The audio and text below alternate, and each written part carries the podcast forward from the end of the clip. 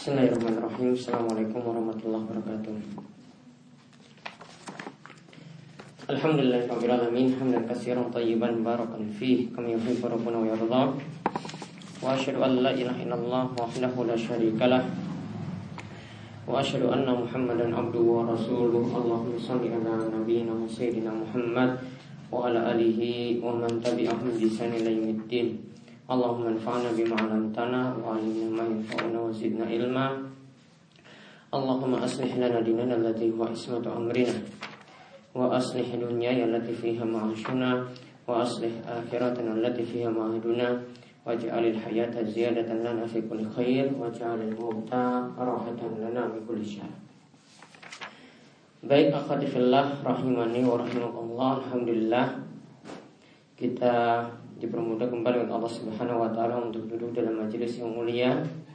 Yang mudah-mudahan Allah Subhanahu wa taala senantiasa memberkahi majelis kita dan menambahkan kita ilmu dan juga dimudahkan untuk beramal soleh dan dimudahkan dalam berbagai macam kebaikan serta mudah-mudahan kita semuanya diberikan keistiqomahan oleh Allah Subhanahu wa taala. Baik pada kesempatan kali ini kita akan melanjutkan pembahasan dari kitab Tanbihat ala ahkami sebil mu'minat yaitu hukum-hukum khusus pada para wanita di mana kita sudah sampai pada fasal ke-9 tentang hukum seputar suami istri atau tentang masalah keluarga. Pembahasan terakhir ya kita membahas tentang masalah walimah yaitu memukul duf atau rebana dan juga disinggung tentang kewajiban taat dari seorang wanita kepada suaminya dan diharamkan untuk bermaksiat atau tidak taat kepada suaminya. Dan sebutkan dalil-dalil yang ada tentang masalah ini. Dan kali ini kita masih membahas tentang masalah kewajiban taat seorang wanita pada suaminya. Syekh Saleh Fauzan mengatakan di antara kewajiban seorang istri atau ini menjadi hak bagi suami hendaklah istri memperhatikan berbagai macam hal yang ada di rumah atau urusan-urusan rumah. Dan dia wanita Allah takhruja minhu illa biiznihi. Tidak boleh keluar dari rumahnya kecuali dengan izin dari suami. Sebagaimana kata Nabi SAW tentang kewajiban wanita ini, wal mar'atu ra'iyatun fi baiti zawjiha wa mas'ulatun an ra'iyatiha. Kata Nabi SAW, wanita itu adalah pemimpin di rumahnya. Ya, yaitu di rumah suaminya dan dia nanti akan ditanya pula tentang apa yang dia pimpin. Di tentang pengurusan rumah, ya, tentang tanggung jawab terhadap rumah itu menjadi tanggung jawab dari istri sehingga istri ketika ingin keluar dari rumah Termasuk yang pernah kita bahas di awal-awal misalnya wanita itu kerja di luar rumah maka harus dengan izin suami. Namun ada syarat-syarat yang telah disebutkan yaitu hendaklah para wanita itu kerja di tempat yang cuma wanita saja di situ dan cuma pada pekerjaan wanita.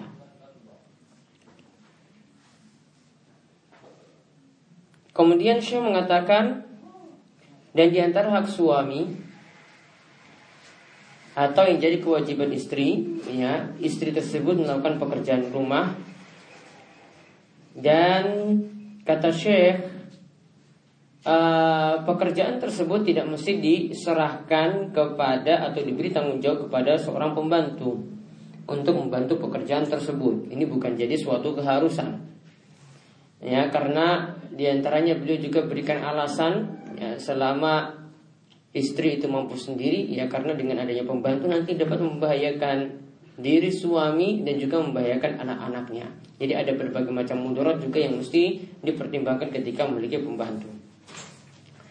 Kemudian ada perkataan Syekhul Islam Ibnu Taimiyah disebutkan oleh Syekh Shalal Al-Fauzan di sini. Beliau katakan Syekhul Islam Ibnu Taimiyah rahimahullah dalam Majmu' Fatawa itu mengatakan tentang firman Allah Subhanahu wa taala fasalihatu qanitatun hafizatun lil ghaibi bima hafizallah. Yaitu disebutkan dalam surat An-Nisa ayat ke-34 dan wanita-wanita saleh. Qanitat yang taat. Hafizat yang menjaga diri lil ghaibi ketika suaminya tidak ada sebagaimana yang Allah Subhanahu wa taala perintahkan untuk dijaga maka ayat ini kata Ibnu Taimiyah menunjukkan wajibnya seorang wanita itu taat pada suaminya secara mutlak. Yaitu dari sisi pengabdiannya dan juga dari sisi dia harus safar dengan suaminya ya dan juga mengurus urusan-urusan suaminya. Ya sebagaimana dalil-dalil dari hadis Nabi SAW juga menyebutkan hal ini.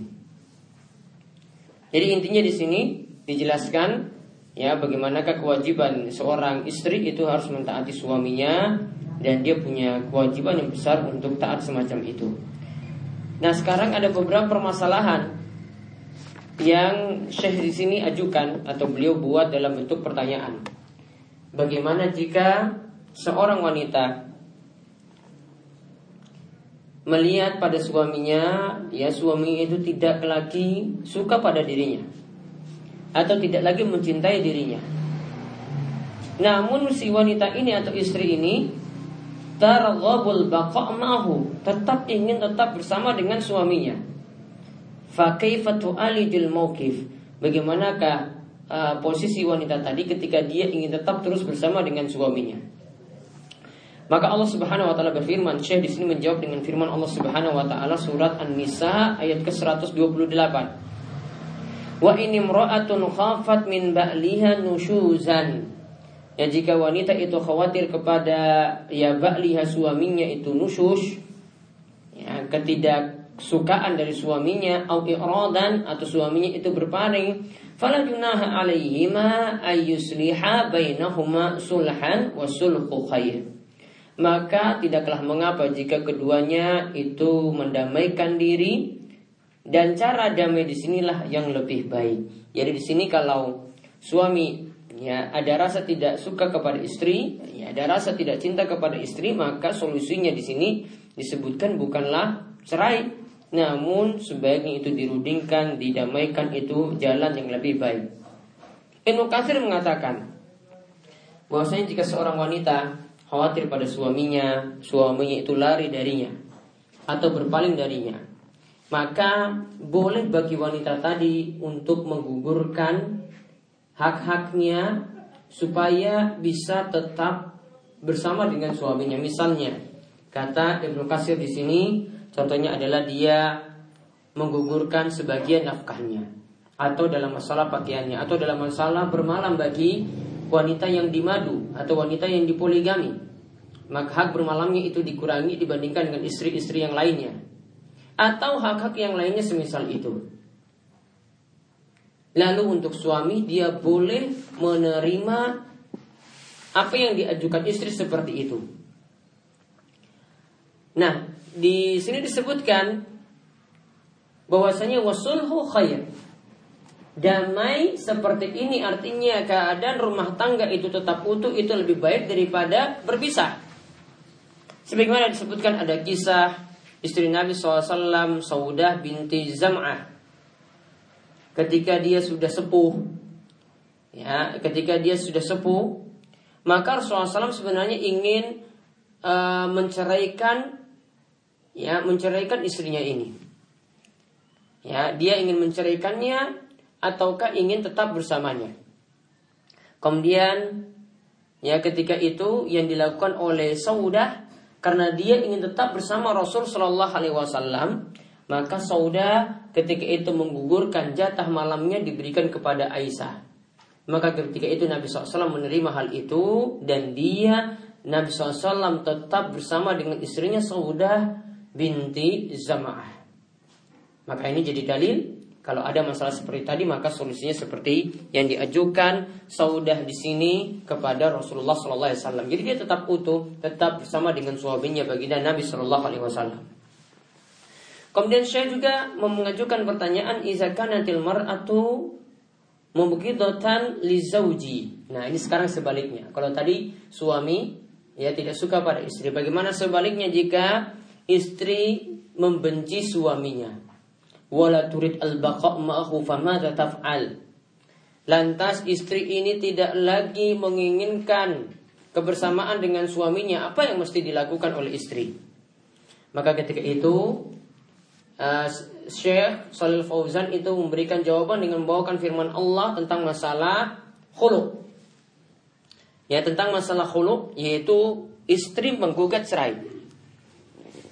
Yaitu Allah Subhanahu wa taala katakan dalam surat Al-Baqarah ayat 229, "Fa in khiftum alla yuqima hududallah fala junaha 'alaihima fi maftadat bi."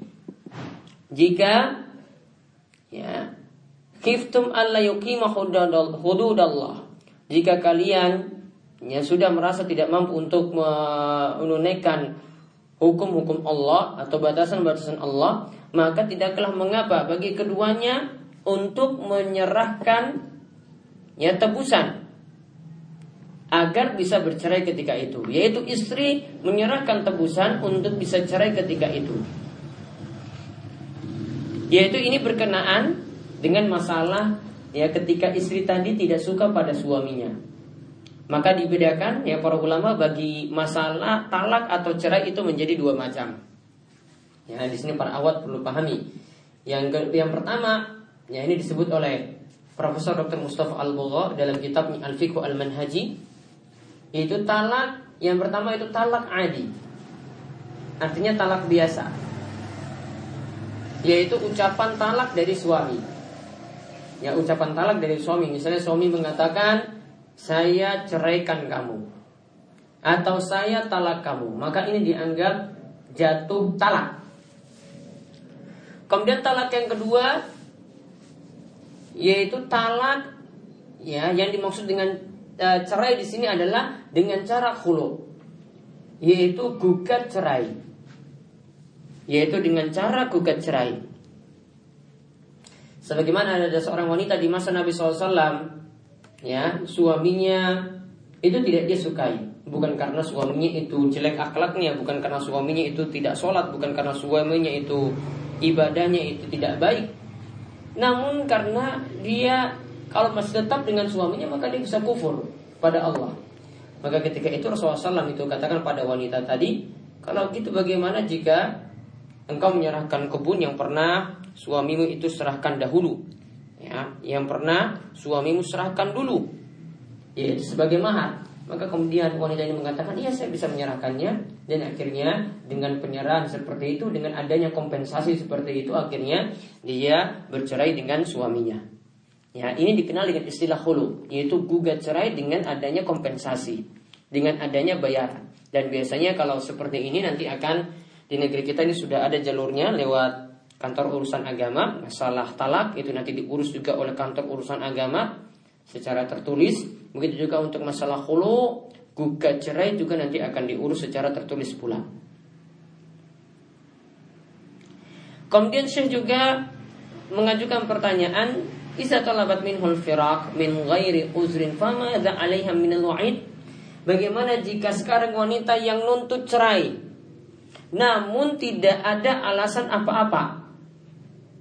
Apakah ketika itu wanita tersebut mendapatkan ancaman? Maka Syekh membawakan hadis dari Sauban ani Nabi SAW dari Nabi SAW Ayyuma imra'atin sa'alat zawjaha talaqaha min ghairi ma ba'sin faharamun 'alaiha raihatul jannah.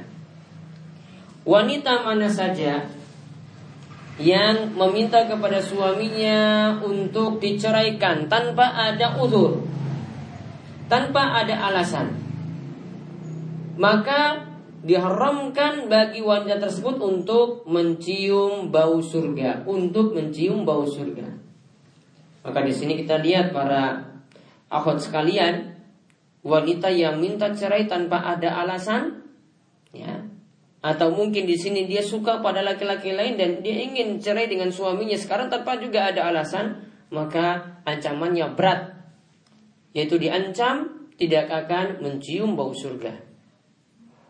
Karena di sini para ulama katakan sesuatu yang halal yang paling dibenci itu adalah tolak.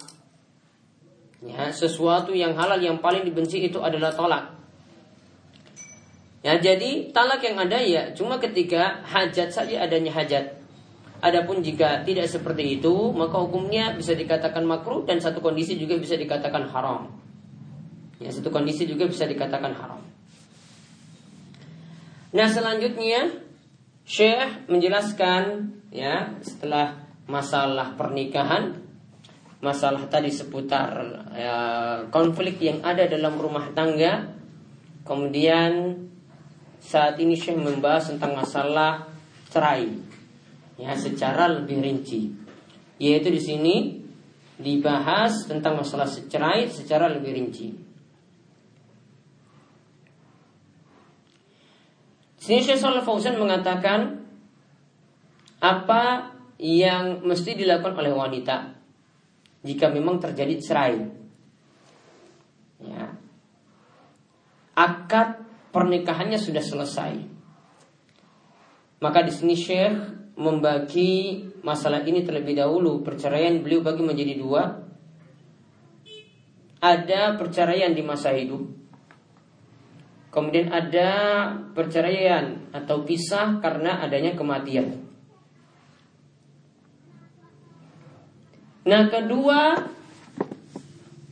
perpisahan ini atau perceraian ini itu keduanya wajib kata Syekh melalui masa iddah. Yaitu yang dimaksudkan masa iddah itu apa para awat sekalian? Masa menunggu pada waktu tertentu dengan waktu yang telah ditetapkan oleh syariat. Masa menunggu dengan ketetapan waktu tertentu dengan waktu atau ketetapan yang telah ditetapkan oleh syariat. Waktunya berapa lama? Syariat yang tentukan. Jadi sekarang kita akan lihat tentang penjelasan masa iddah. Namun beliau katakan di sini apa hikmahnya kok wanita ketika telah diceraikan dia harus menunggu masa iddah. Maka di sini beliau sebutkan ada beberapa alasan. Yang pertama, untuk ya membuktikan bersihnya rahim. Karena siapa tahu dengan suaminya yang dulu wanita tersebut dalam keadaan hamil. Maka agar tidak bercampur atau tidak jadi subhat dengan laki-laki lain, ya maka rahimnya harus dibuktikan dibersihkan dengan cara ya dia melewati masa iddah.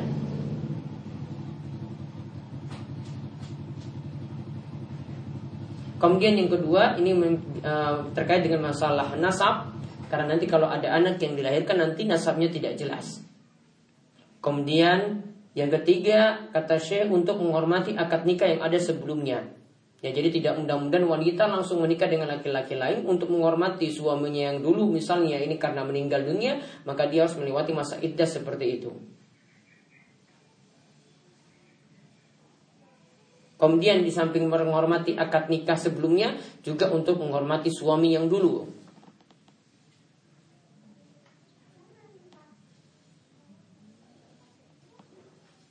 Kemudian yang kelima supaya nampak kalau istri itu benar-benar sudah diceraikan. Ya, jadi ada masa menunggu tadi jadi orang-orang tahu oh ini sudah diceraikan. Beda kalau dia nikah langsung. Ya, Beda kalau dia nikah langsung orang-orang tidak tahu kalau sudah cerai dengan suaminya dulu atau tidak. Nah intinya masa iddah kalau Syekh Shalal Fauzan itu merinci jadi empat. Ya masa iddah Syekh Shalal Fauzan itu rinci jadi empat.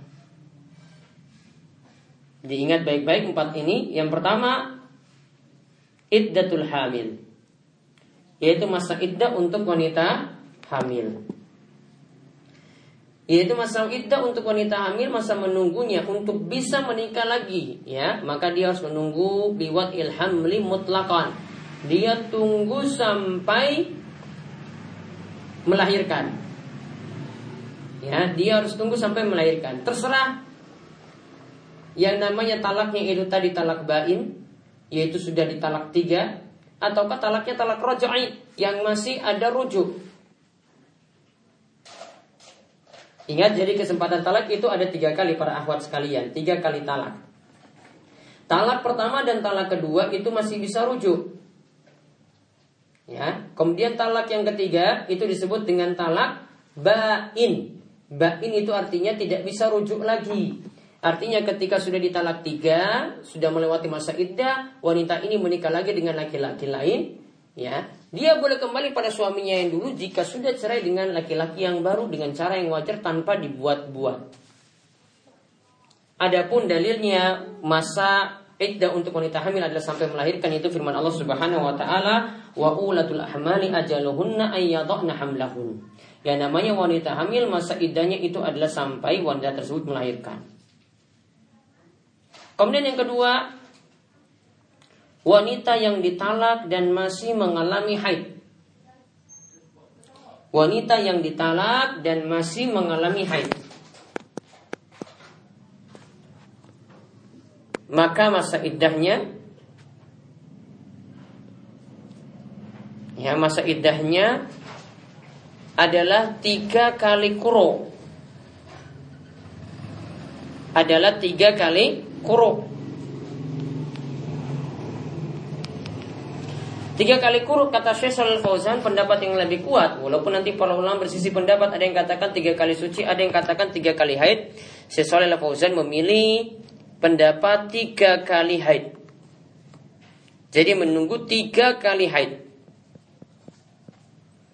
Berarti ada pendapat lain tiga kali suci. Kira-kira para awat yang lebih lama tiga kali suci ataukah tiga kali haid? Hmm? Tiga kali suci apakah tiga kali haid yang paling lama? Tiga kali suci. Kalau memilih tiga kali haid berarti masih. Jadi dia talak misalnya saat ini talak saat suci maka mengalami haid satu kali. Kemudian suci lagi, mengalami haid dua kali. Kemudian suci lagi, mengalami haid tiga kali. Maka pas ketika dia suci lagi, ya dia suci lagi, uh, baru boleh dinikahi oleh laki-laki lain.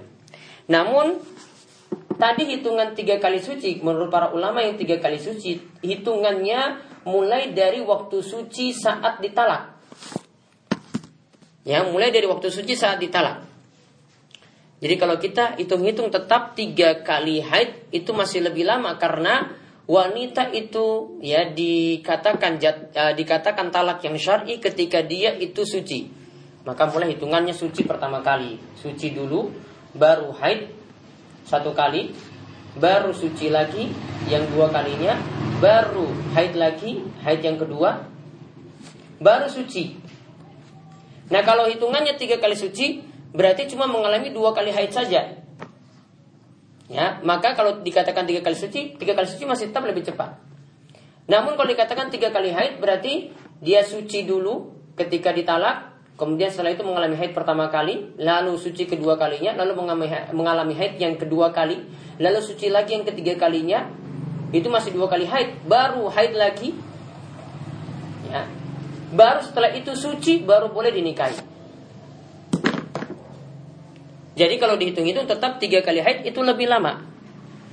Nah alasan ini lebih kuat karena mengingat hadis Nabi Shallallahu Alaihi Wasallam di mana Nabi SAW itu e, mengatakan kepada Aisyah tentang masa kuro ya dikisahkan dengan iza'ah tak ka falatusalli jika datang masa haidmu kuro di sini sebut ya jangan engkau sholat berarti jangan engkau sholat ini bukan ketika suci namun jangan engkau sholat ketika haidmu. Maka yang lebih tepat di sini adalah tiga kali haid sebagaimana pendapat saya Soleh Fauzan. Jadi yang kedua untuk masa iddah wanita yang masih mengalami haid ketika dicerai adalah tiga kali haid. Ya, tiga kali haid. Dan itu masanya lebih lama daripada tiga kali suci. Kemudian yang ketiga, wanita yang tidak lagi mengalami haid. Yaitu di sini ada dua wanita, ada yang wanita anak kecil yang tidak mengalami haid atau wanita sepuh yang sudah menopause. Maka masa iddahnya itu adalah salah satu ashur, yaitu selama tiga bulan. Ya, selama tiga bulan. Tiga bulan ini pakai tiga bulan apa? Para ahwat pakai bulan hijriah. Jadi misalnya diceraikan pada bulan Jumada Saniyah ini maka dihitung nanti uh, bulan depan bulan Rojab, dihitung lagi bulan Sya'ban, dihitung lagi bulan Ramadan. Ya. Ketika itu pakai bulan Hijriah. Kemudian yang keempat, wanita yang tinggal mati suami maka masa iddahnya sampai ya sampai 4 bulan 10 hari sebagaimana dalam surat Al-Baqarah ayat 234. Arba'at ashhur wa asyara, 4 bulan 10 hari. Dan ini termasuk uh, ini tidak termasuk untuk wanita hamil yang ditinggal mati suami. Kalau wanita hamil yang tinggal mati suami kembali kepada yang nomor satu tadi, yaitu sampai dia melahirkan. Ya, ketika dia itu sudah melahirkan maka saat itu sudah bisa dinikahi lagi ya oleh laki-laki lagi. Nanti penjelasan lengkapnya insya Allah nanti akan dijelaskan kembali oleh Syekh Saleh Al Fauzan tentang masa iddah yaitu hal-hal yang berkaitan dengan masa iddah insya Allah akan kita bahas pada pertemuan ini. Mungkin di antara para ahwat ada yang ingin bertanya kami persilahkan.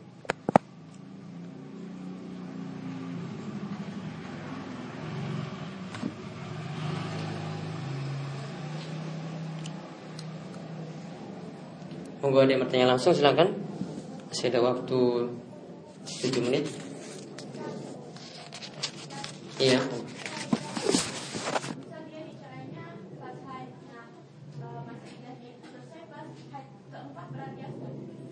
Kalau mas kalau dia ditalak pada saat haid, maka dianggap talaknya jatuh. Ya, dianggap talaknya jatuh ketika itu. Walau alam nanti hitungannya tetap dari haidnya itu. Jadi haidnya satu kali, lalu suci lagi, baru haid yang kedua kalinya, baru suci lagi, baru haid yang ketiga kali, sudah sucinya baru boleh dinikahi lagi. Jadi haidnya tadi sudah masuk dalam hitungan. Wallahu alam. Nanti itu pembahasan, nanti saya jelaskan tentang talak bid'i. Ya, saya belum jelaskan tentang talak bid'i jatuh ataukah tidak. Ada lagi? Saya ingatkan para ahwat itu uh, kalau bisa lebih menguasai masalah ini daripada masalah nikahnya. Karena masalah talak ini masalah yang rawan. Begitu juga masalah hulu itu masalah yang rawan. Dulu kalau saya ingin nikah itu saya kuasai ini baik-baik. Biar nanti tidak jadi menyesal ketika sudah nikah ucapkan kata-kata talak atau istri misalnya gugat cerai seperti itu dia nanti akan menyesal kalau tidak menguasai masalah ini jadi walaupun ini mungkin dianggap belum belum saatnya ya, belum nikah kok sudah bicara talak misalnya, ini lebih penting daripada bicara masalah nikah. Kalau masalah nikah seperti itu mudah untuk dipelajari. Namun kalau masalah ini masalah yang rumit ini, masalah iddah berapa lama, masalah talak kapan dianggap, ya. Ini masalah yang lebih ruwet, lebih sulit daripada sekedar kita pelajari ya bagaimana walimahnya, bagaimana masalah maharnya. Itu masalah yang mudah kita temui dan bisa kita bisa kita pelajari keseharian. Namun kalau masalah talak ini harus dipelajari secara lebih mendalam. Ada lagi dulu yang lainnya?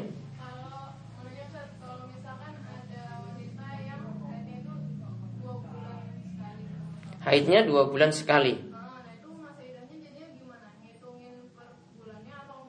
Enggak tetap hitungan per itunya.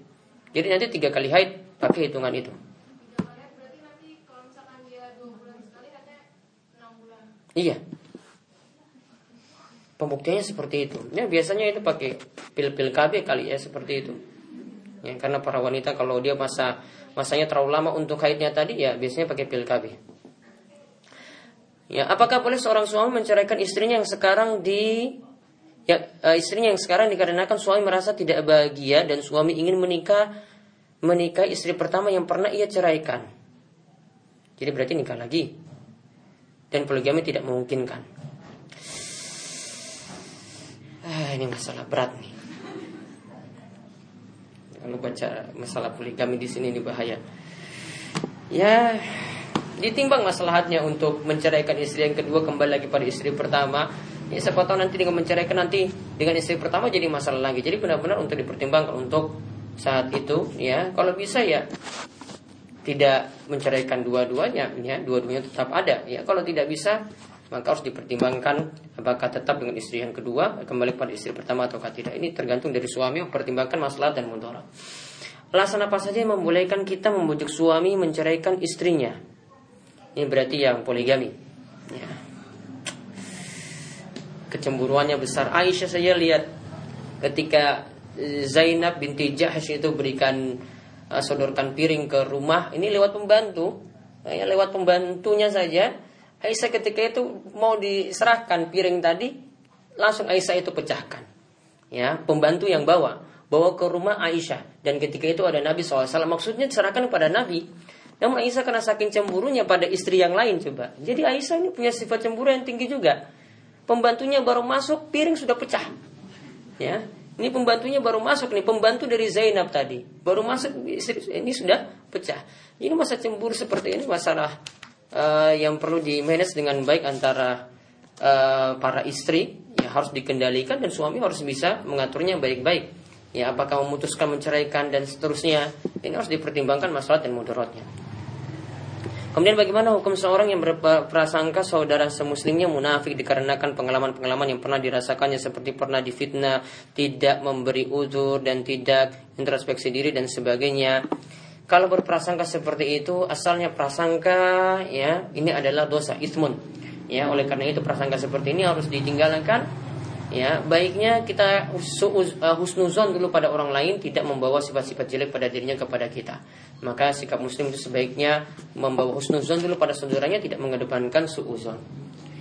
Ada lagi yang lainnya? Ya.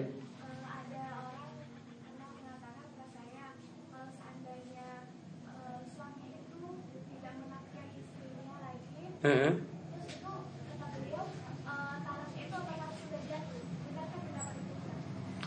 Ini tergantung ketika nikah dia baca uh, sigot talak ataukah tidak. Kalau dia baca sigot talak ketika nikah yang ada di buku nikah itu ya, dan dia tanda tangani berarti kalau dia tidak nafkah istrinya di situ tertulis selama enam bulan maka berarti jatuh talak. Ya, talaknya itu masih bergantung. Maksudnya bersyarat. Kalau syaratnya dipenuhi, berarti talaknya jatuh. Namun kalau dia tetap nafkahi, maka tidak jatuh. Ya, tergantung ketika itu bagaimana. Karena ini bicara di Indonesia, maka setiap nikah ada yang menandatangani, menandatangani itu. Maka ini jadi talak yang bersyarat. Syaratnya terpenuhi, maka talaknya jatuh. Kalau dia tetap nafkahi, tidak jatuh.